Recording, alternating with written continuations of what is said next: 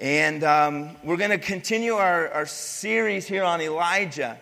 Elijah, he's an ordinary man who serves an extraordinary God. And we're going to see once again that Elijah is just as human. The Bible says he was just as human as we are, that he went through the same uh, struggles that you and I go through. And we're going to see that, that Elijah even went through discouragement. We're going to look at this topic a little bit of discouragement as we study the life of Elijah. I would propose you that not only did he get discouraged, we may not even want to admit this, but Elijah got to a point where it's potentially where he's even depressed. This is a topic that is oftentimes neglected, not talked about in church. And it's very sad.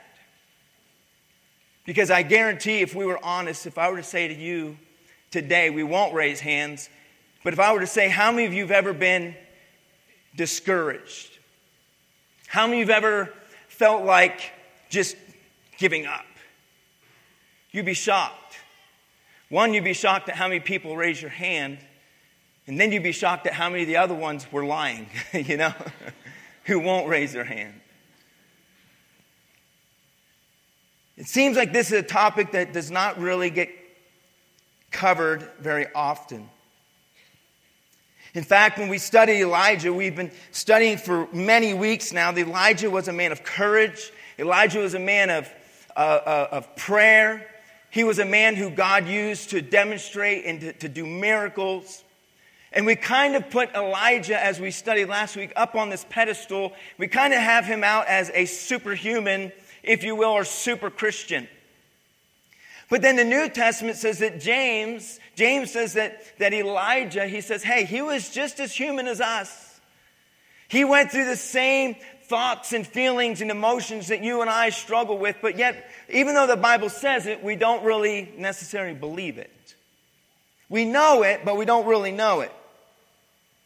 In fact, as we studied last week, we made a few statements. As we see that Elijah, we'll see here in a moment, that he, he's running and he's hiding. That the very best of men are men at best. And let's look at 1 Kings 19. I want to read just a little bit farther. We're going to look at the first eight verses. And it says this. It says, And Ahab told Jezebel all that Elijah had done. Pause for a moment. What did Elijah do? He called, he called fire down from heaven and consumed the, the, the sacrifice. And beyond that, then he went out and he prayed after he killed all the, the false prophets, 850 false prophets, that's what really got Jezebel angry. He then prayed for rain, and God sends the rain. And then it says this that Ahab goes and tattles to his wife Jezebel. We really know who ruled the kingdom here. You know what I'm saying? Reminds me of some previous presidents we had, you know. We really knew who was running the White House. Anyway, Ahab told Jezebel all that Elijah had done, and with all how he had slain all the prophets with the sword. Then Jezebel sent a messenger to Elijah. Interesting, it wasn't Ahab who sends the messenger, it's Jezebel. Jezebel sends a messenger to Elijah saying, So let the gods do to me, and more also, if I, if I make not thy life as the life of one of them by tomorrow at this time. And when he saw that, he arose and he went for his life, and he came to Beersheba, which belongs to Judah. And notice this, we'll come back to this in a moment. He leaves his servant there. But he himself, let's see what Elijah does. He went a day's journey into the wilderness. And he came and he sat down under a juniper tree. And he requested for himself that he might die. Think about these words. He says, I want to die. He requests that he might die. And he said, It is enough now, O Lord. Take away my life, for I am not better than my fathers. And as he lay and he slept under the juniper tree, behold, then an angel touched him and said unto him, Arise and eat. And he looked, and behold, there was a cake baking on the coals, and a cruse of water at his head. And he did eat and drink and he laid himself down again. Now he falls back asleep. And then it says this that the angel the Lord came again a second time and he touched him and he said, Arise and eat, because the journey is too great for you. And he arose and he did eat and he drank and he went in the strength of that meat for 40 days and 40 nights unto Horeb, the Mount of God. We'll look at that Mount of God next week. That is Mount Sinai. He goes to the same place where Moses went and prayed and had an encounter with God to a cave, most likely the same cave that Moses received the oracles of God. But we look at Elijah, this man who, who God used in a miraculous way, a man that is considered one of the three greatest of all prophets. And when we think of Elijah, we think of him praying, we think of him courageous, we think of him calling fire down from heaven. But rarely do we think of Elijah as a man sitting underneath a juniper tree saying and calling out to God and saying, I just want my life to be over. Take my life. We may not want to say it this way, but can I say this? He, he knew that God was in control and he wasn't going to take his own life, but he wanted his life to be over. I don't know about you, but this is pretty, this is pretty serious stuff. What's interesting is this think about this. Up to this point, every prayer that Elijah asked God to do, and every request he asked of God, let me ask you something. Didn't God do it? Yeah. This is the only prayer that I know of that Elijah prayed that God didn't answer. Aren't you thankful? Amen. He prayed for God to stop the heavens, God stopped the heavens. He prayed for a child to be brought back from the dead, God brought him back from the dead. He prayed he prayed uh, for God to send fire from heaven. God sent fire from heaven. He prayed for God to send the rain. God sent rain. Now he's sitting underneath this juniper tree in a, in a state of discouragement and, if you will, depression. And he calls out to God and he says, Take my life. But God doesn't answer that prayer. You know why? Because it wasn't God's will. Amen? When we pray, it must always be in accordance to God's will.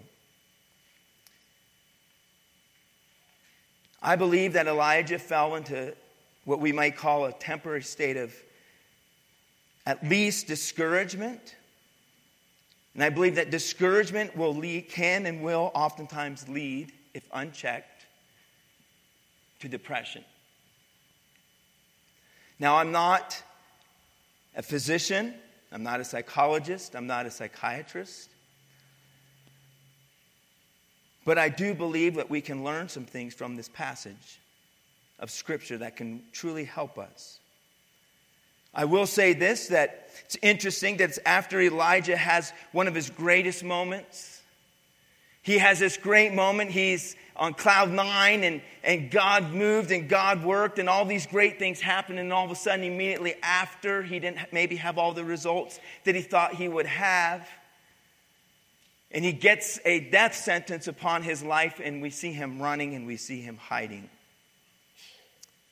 I think there's some sources of discouragement for us as believers. I'll just mention a few of them. Again, I am not a physician, I'm not a psychi- psychiatrist or psychologist. My wife says I'm a psycho once in a while. She says that. Some of you really like that, right? Those who really know my wife are like, yep, she would say that.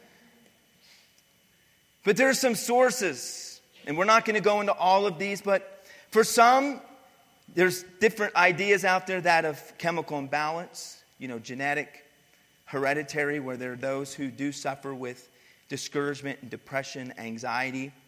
You know, we, some refer to as uh, mental illness. And you say, Well, I don't understand all that. I don't either, but I can say this. I want to make sure that as a church and as a pastor, we're very balanced. I have a child who has autism. It means simply that he's wired differently, he thinks differently, acts differently. It's pretty sad, though, because I've actually seen sermons. I've actually watched a sermon one time where a pastor literally said that it's demonic and that that we, we call it autism and that it's not autism, that it's demonic and that they're possessed. Can I tell you something? That is a heretic and that is disgusting and it is not from God. we have this idea that I believe there has to be balance. Because, may I remind you of something? We live in a fallen world. We deal with cancer, we deal with, with heart disease, and we deal with diabetes. And all of this is part of a fallen world. And, and to say that, that to someone, well, you're a diabetic, and the reason why is because of some, some if you will, uh, because of some demonic activity in your life, that is, here's a good old fashioned, you ready for an old fashioned Hebrew word? That's hogwash, okay? But yet, there will be pastors and preachers and people who will get up and preach and speak, and they say, if you have any type of mental illness, that it's demonic. Can I tell you, that is not a balanced approach to the scriptures, to the Word of God. Because even in Scripture, we find that the Apostle Paul, he himself had ailments, he himself had issues. He, had a, a he, he says that he prayed for God to heal him three different times, and God said, I won't heal you, my grace is sufficient for you. So even the Apostle Paul, who was able to heal others, he himself had physical ailments, and it's all a part of the fall. We live in a sinful culture, a sinful world, and we will always battle with the result of sin, and that is this because of sin, it brings death and destruction and decay. Are you with me this morning? And so we, there's these things that we will struggle with. There will be a day when we have our glorified body and we will be set free from things like diabetes and cancer and heart disease and autism and many other things and mental illness. Amen. We'll be whole. But some are just simply the fact that it is something that's genetic or hereditary. There are some that I believe, not all, and understand that none of these are all inclusive, but some are those who are living in rebellion towards God. And when you live in rebellion towards God, you are not going to have the peace of God. And many people in this world are struggling because there is a void that only God can fill. And then, for many of us as believers, not all, not all inclusive, some are self inflicted and they're unnecessary. And let's just look at the example here of Elijah. I believe there are three physical sources of Elijah's, if you will, self inflicted discouragement. And we're going to see the Lord's remedy for him. When we see this passage, what we, we might miss is just the, the, the natural physical realm of some physical things that would cause Elijah to become discouraged and then lead to a place of depression. But let me first pause for a moment and say this that I do believe that there was spiritual warfare taking place. Would you agree with that? That Elijah has been praying and, and calling fire down from heaven, and he confronted himself alone, 850 prophets, and he confronts them. It's good versus evil, and there's spiritual warfare. And beyond all of that, may I remind you of something? He's calling out to the people of God, confronting the people of God, and he says, Hey, you have to choose. Are you, who are you going to serve? Are you going to serve Baal or are you going to serve God? And so he's in this spiritual conflict. And spiritual warfare is exhausting. We often forget that there is Satan that is involved. And I want to remind you of something, and that is this that if you were, if we had a tool chest up here, and if I were to say Satan's tool chest and we were to open it right near the top of Satan's tool chest, let me tell you, way up at the top, you want to know what he's going to have up there? A tool called discouragement. Because if he can get you discouraged and get you to where you have no joy and no peace and you're discouraged, and if unchecked, discouragement, listen to me carefully, a state of dis- discouragement can very quickly pull you into a state of depression. And the reason why it's so quiet is because every single one of us has been there. Oh, not you, Pastor Joe. Oh, yeah. Do we think we're better than Elijah? Circumstances, life, things being thrown at us can put us in a place of discouragement. And if not taken care of, can lead to even worse depression. Elijah runs from Jezebel. He goes out into a wilderness area and he tells his servant, Stay here. He then goes farther, another day's journey out into the wilderness, and he sits underneath a juniper tree. Kind of probably looked like Cedar City. By the way, Cedar City, it's Juniper City, just so you know. Cedar City sounds a lot better. Those are not cedars, guys, they're junipers, right? Am I right? All right, just so you know. So, you know what kind of tree he went under? Just with all that scrub brush you see out there, he went out and he just found himself a place and he just laid there and then he just cries out to God and he says, I just wish it was over. I'm not any better than my fathers. Think about this. I'm worthless. Listen to, listen to what he's saying. He says, I'm worthless. I'm no good. I'm nothing. In essence, I'm a failure. I just want to check out. I'm done. He just lays there. He goes so far to say, God, Take my life. Take my life. I'm done. I'm checked out. You say, that was Elijah, the prophet? Yep. So you're like, well, that sounds like me. And I'm not saying that in jest. I'm saying that in all reality. That at some point in our lives, we either have gone through this Am I correct? We either have gone through this, we either are going through this, or we will go through this. Somebody, somebody bear witness there and say amen. Because it will happen. Where you will feel so broken. He says in this passage later, he says, I'm alone, I'm all alone.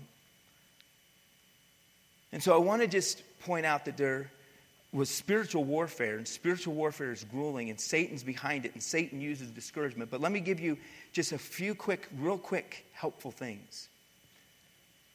What I love about this is that Elijah's there. He says this prayer, and God doesn't answer his prayer, but he sends an angel. Now, this is what a typical response would be from, like, most pastors, most church people. What's going on with Elijah? Where's Elijah? Oh, Always depressed. He's sitting underneath the tree and he decided he just wants to die. Wish God would just take his life. He's almost suicidal. He's just, he's over there a mess. So the pastor comes to show up. What's wrong with you? Start praying. Read your Bible. Here, read your Bible. What's wrong with you? Go to a revival. Go to a conference.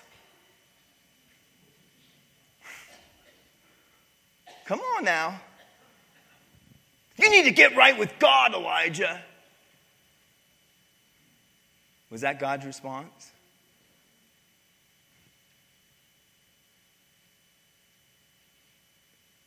He sends an angel to minister to him. In fact, the response is quite like, whoa. Elijah lays underneath that tree, sleeps. Angel comes, wakes him up. Here, Here's some food. Eat. He eats. Elijah goes back to sleep. What, By the way, we don't know how long Elijah slept. Could have been for hours, could have been days. We don't know. He wakes him back up again. The second time he says, Here, here, eat. Eat some food.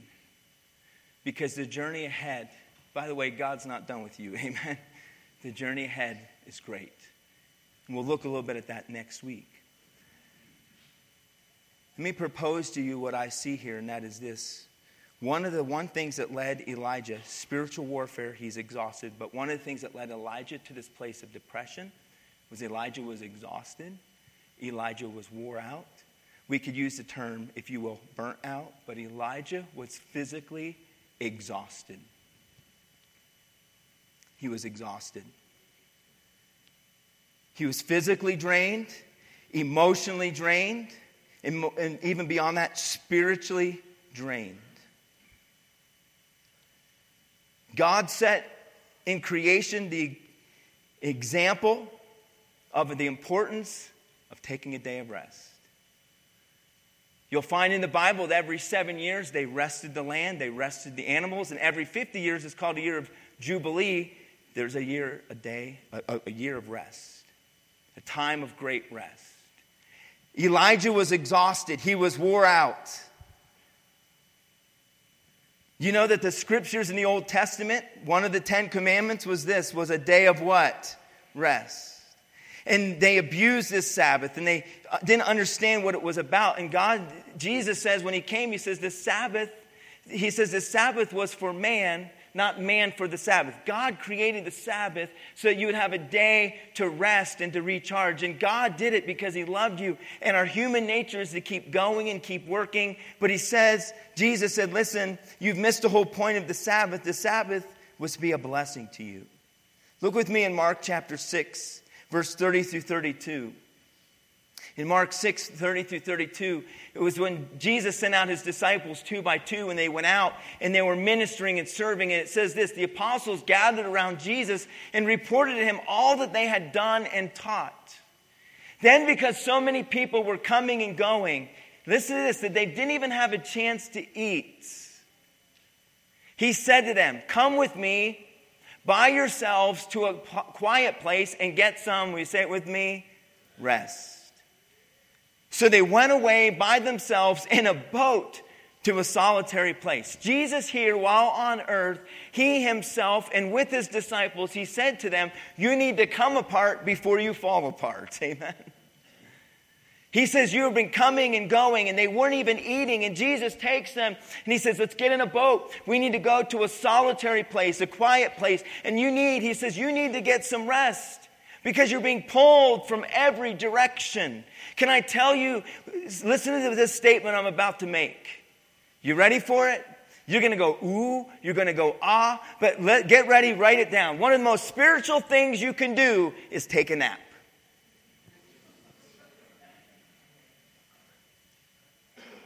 Okay, around my house, by the way, I'm typically pretty easygoing, pretty fine, I'm upbeat, but there are two times you don't want to be around me. One, when I'm exhausted and tired, and my wife will say, You need to go take a nap. And we're going to cover the second one in a moment. One of the most spiritual things you can do is take a nap. By the way, can I remind you of something that one of the greatest forms of torture is sleep deprivation. When people go without sleep, people go without rest, the, the mind begins to trick you and the mind begins to say things. And elijah is physically exhausted. He's drained. And the lord lets him rest. He, no sermon was preached. No bible study was done. None of that yet. Later god speaks to elijah but he says you need your sleep. God himself commands that we take rest missionaries. In fact, we'll have in a couple of weeks a missionary that our church is helping bring back from Africa, Miss Sherry Graham. You saw her testimony a while back, daughter of, of uh, family in our church. She is a medical missionary. She has to take care of 250 orphans every single day. She's the doctor, the nurse. Beyond that, then she'll go out into other areas where she will minister to 40, 50, 60 people, give them full medical assessment.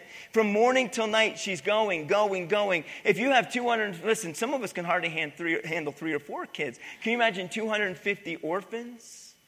And you're the sole medical provider for those children. Can you imagine?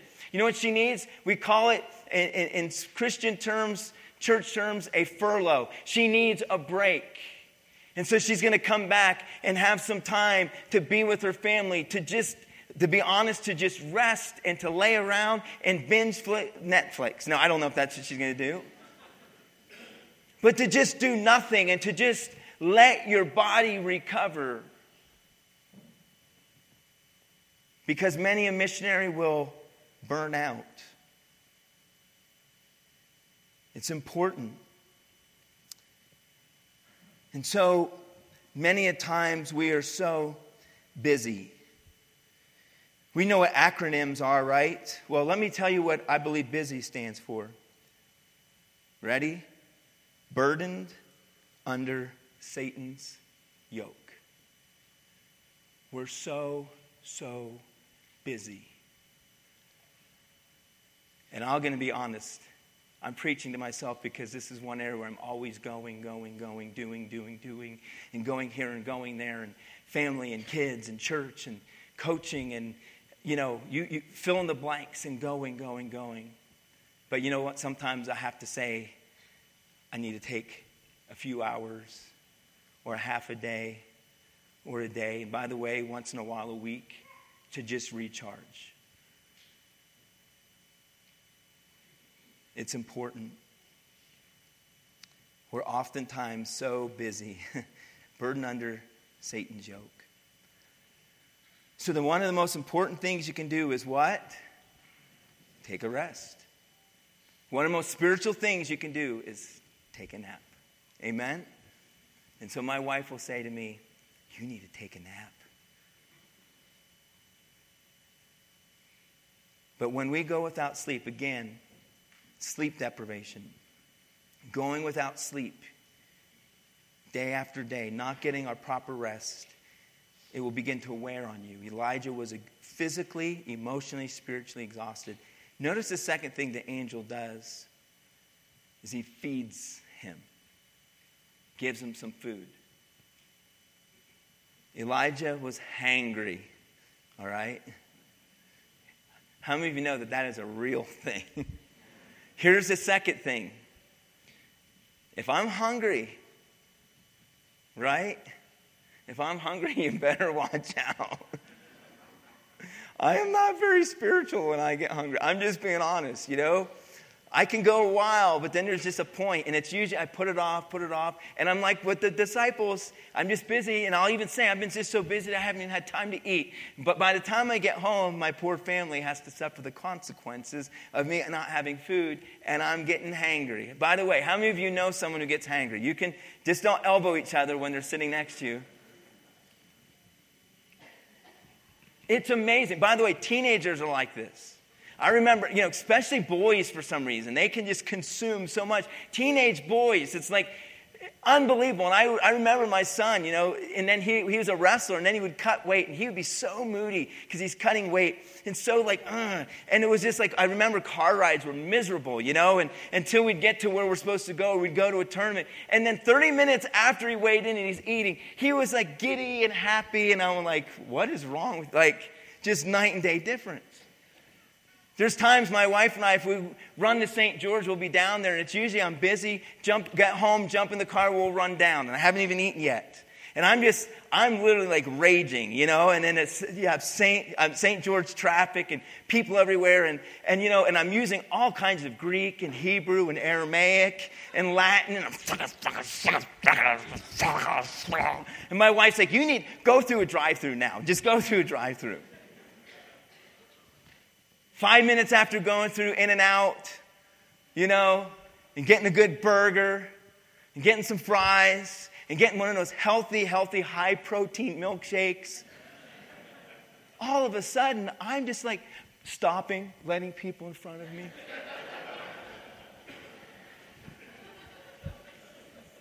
I'm, in, I'm just such a good Christian all of a sudden.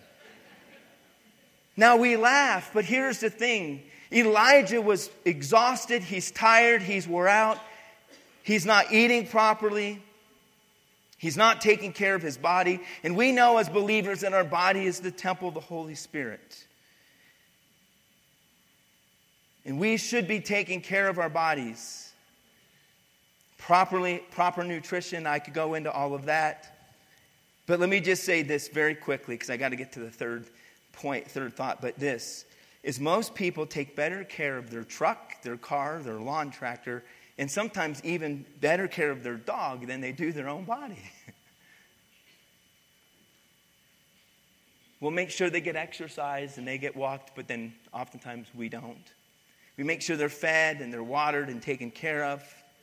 We make sure our car has its maintenance and the tires and the oil changes, and we make sure of all of those things, but oftentimes we run ourselves ragged. And whether we know it or not, it affects us emotionally, it affects us mentally. The last thing I want you to see is this In verse 3, we kind of read it. It says that Elijah went alone. He isolated himself. This is so important. He isolates himself and he goes out into the wilderness and he's alone. In fact, in verse chapter 19, verse 10, we'll read this. I want you to notice Elijah, what he says. He says this He said, I've been very zealous for the Lord. He's talking to God. He says, I've been zealous for the Lord God Almighty. And the Israelites have rejected your covenant, torn down your altars, and put your prophets to death with the sword. He says, listen to what he says. Listen to his, his thinking. I am the only one left. And now they're trying to kill me too. He comes to this point where he's all alone. He isolates himself and he says, I am the only one left. There's no one else. It's just me. It's just me. When you notice God's response in verses 18 through 20, Listen to what God says to him in that same chapter, in verses 18 through 20. What does God say? He says, Yet I have reserved 7,000 in Israel, all whose knees have not bowed down to Baal, and whose mouths have not kissed him. So was Elijah alone? Yes or no? Was he the only one? No. That's what his own mind told him. So Elijah went from there, and we're going to see, we'll see this next week. He sends them to Elisha, the son of, of Shaphat. And it talks about how he was out plowing, but he sends him to Elisha. So let me give you the, the, the third thought that I have for you, a truth that oftentimes will lead to discouragement, potentially depression, and that is this isolation. Elijah was physically exhausted, he's wore out. Secondly, he's not getting proper nutrition, he's not taking care of himself, and the Lord makes sure he's fed and rested. And then we see this that Elijah, I call it the Elijah syndrome, his own thoughts. I'm the only one. There's no one else. I'm all alone, and I'm not trying to be mean here. I'm not trying to hate on him, but it's poor me. Poor, poor me. Poor Elijah. There's no one else. It's only me. And God reminds him, You're not alone, Elijah. There's 7,000 in the nation of Israel who still have not bowed the knee to Baal and by the way, then what does God do? He says, I'm going to send you to Elisha. And there's a whole lot to this, but he and Elisha become companions and friends, and Elisha becomes an encouragement to Elijah. Elijah becomes encouragement to Elisha, and we see that I believe it's at least 10 years of ministry that Elijah carries on with that companionship. Forms of torture POWs. Think about this POWs, interrogate, uh, people who are interrogating someone. What do they do? Sleep deprivation, not proper nutrition. You ready? Isolation, get them alone. What will it do? It will break you down. You know what's sad? Is that many times, even as Christians, as believers, we put ourselves in all of these positions ourselves. When a person starts to get a little discouraged, what do they do? They immediately isolate themselves. There's a term called, it's a form of punishment, it's called solitary confinement. But it isn't sad that many Christians intentionally put themselves in that position. And let me remind you of something. It's really weird, but our human nature is often designed, for some reason, it's our fallen nature, to do the opposite of what we need the most. How many of you can bear witness to that? We end up doing the opposite of what we most need. And so when we get discouraged, we say, you know what? No, I'm fine. I'm fine. I just want to be alone. So, you know, it's like that teenager goes to a room and locks himself in the room and they're all alone. And guess what? They're alone there with their own thoughts and demons. And what happens, we put ourselves in this isolation and we, we then say, well, we're all alone and there's no one else.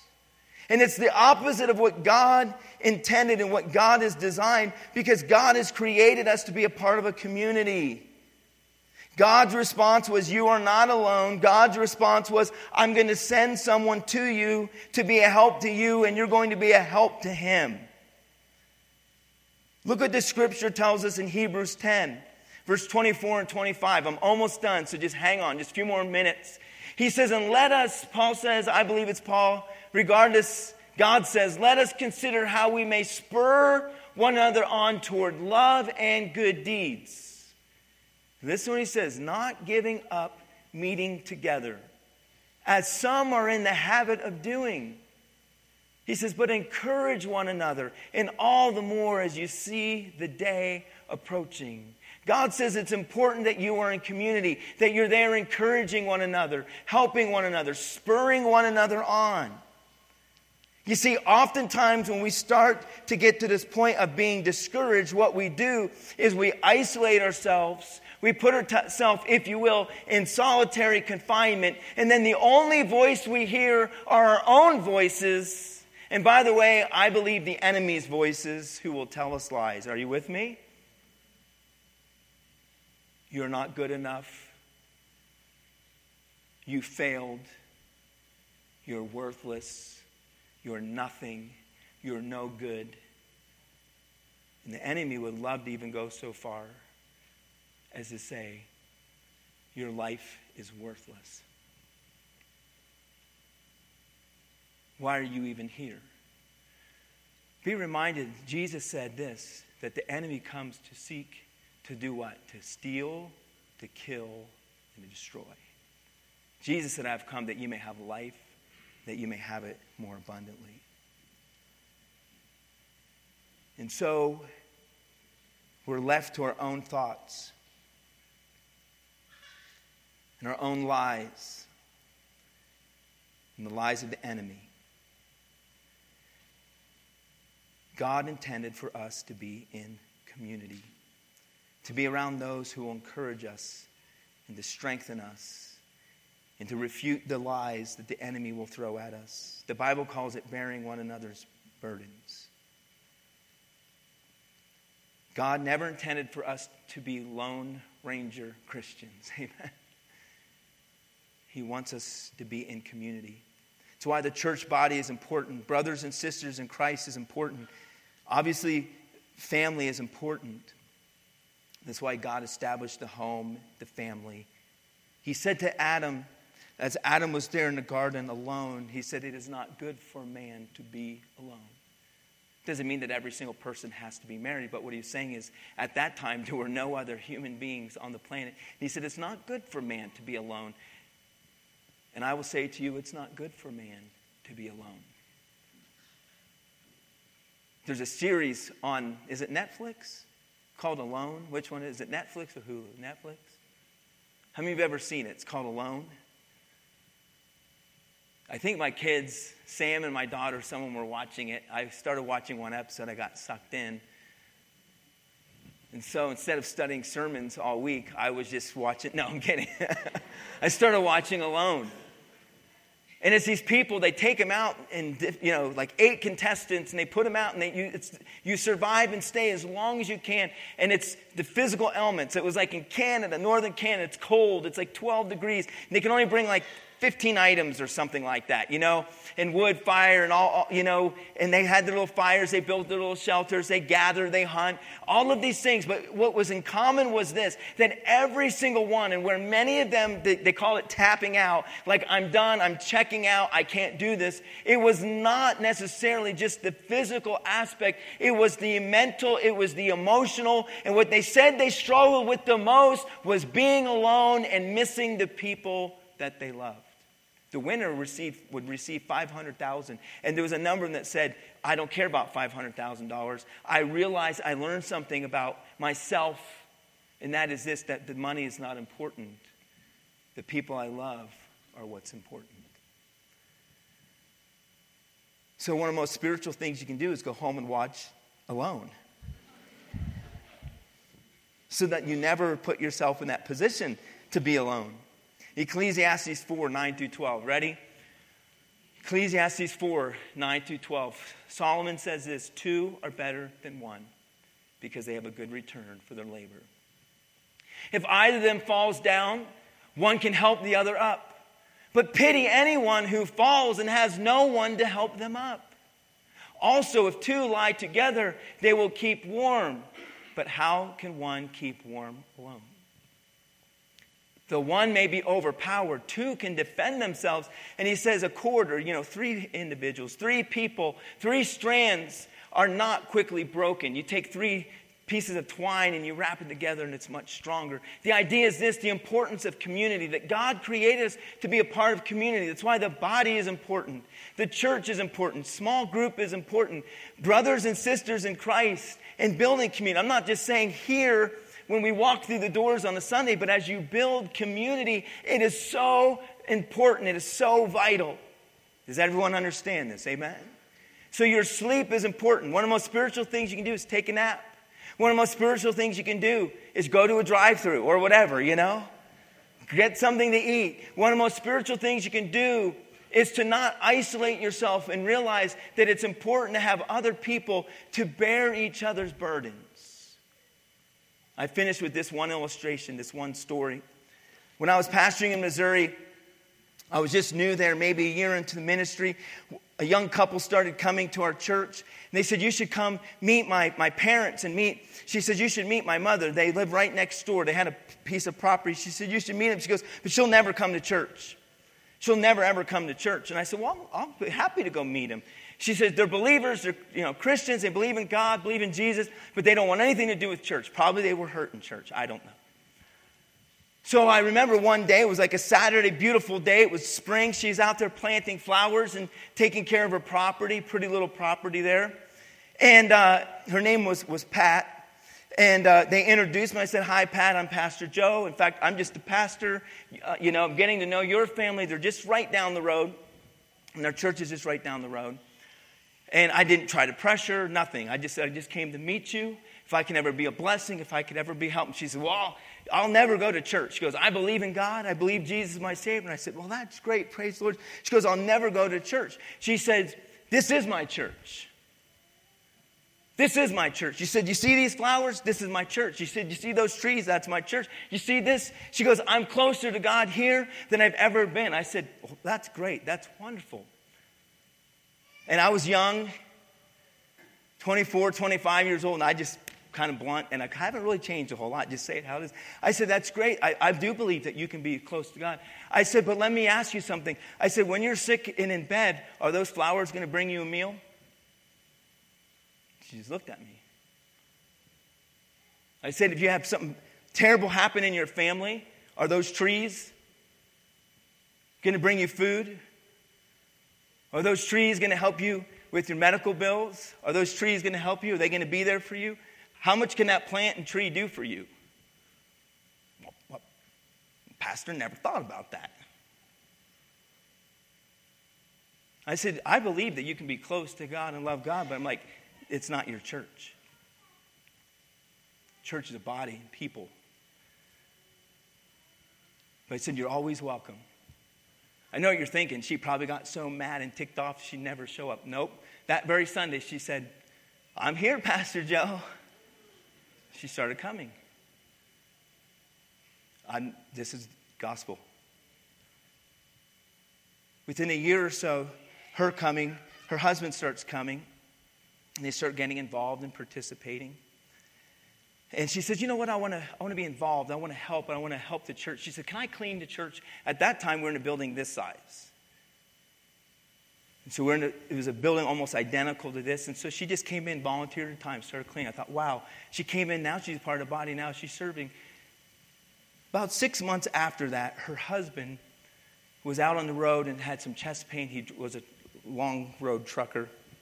He was actually like in Oregon. And he said something was weird. He came home. It was like over Thanksgiving. It was like Thanksgiving time and he was going to go on the road again. And she said, You're not leaving until you see the doctor. He was stubborn. You're not leaving until you see the doctor. You're not leaving until you. And so finally he said, Okay, i am going to go to the doctor, but I'm getting in the truck after. Went to see their family physician.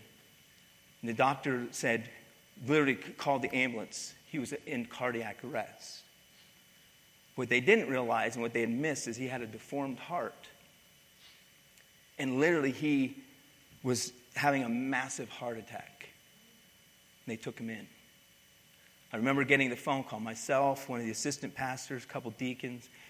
They said, You probably not, they were very honest, very upfront. They said, You probably will not live through the night. I didn't even know there were such things, but they call them artificial hearts. They hooked him up to what's called an artificial heart. You could sit there. It's not a, like a heart, but it's a machine that was basically his heart, and they hooked him up to an artificial heart. And they kept him alive. They did some major surgery, and they said his heart was like the size of like, you know, like a, should be for like a small child. It never grew. By the way, the whole church started praying. And we prayed, and we anointed with oil, and we prayed over him. And he made it through the night. Then they said, Well, we'll try to get you stable over the next few days, and over the next few days, get you stable. Then they had to perform some type of surgery. Then later, he had to have a, a transplant. Obviously, now this man is completely disabled. No way to work. And so the church took care of him. We brought meals, provided meals.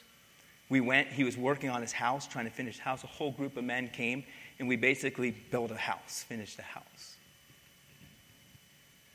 He ended up getting through all of that and getting semi healthy, but from that point on, he was disabled. We then built a large building, and she, we, the church paid her to help them with their finances, paid her to take care of the, the new building and the old building and we were there for one another. She was a blessing to our church. Our church was a blessing to her. But can I tell you something? When they were in that difficult time, the church, the body was there for them to pray for them, to encourage them, amen, to bring meals to them, to help financially provide for them, to come and take care of their home and fix their house. You know what she said after these years went by? She said, Pastor Joe, when we were going, after most of it, she goes, I am so thankful that you came and told me that those plants won't bring you meals. and that those trees won't visit us in the hospital. And that those trees won't be there when we're going through difficult times. You see, God intends for us to be a part of his body, his community. Amen?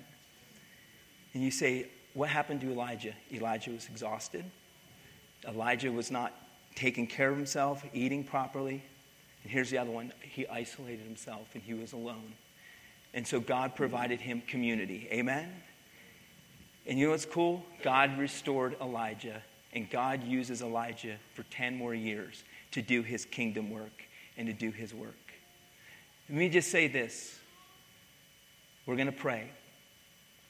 But if you are struggling with discouragement or depression, or you're going through, through something and you're in a battle, whether it's now or in the days to come, please, please listen to me from the bottom of my heart. Please do not try to carry that burden alone. You don't have to. We are here for you. Amen? I am here for you. Please reach out. Amen? Amen. Let's pray. Lord, we love you.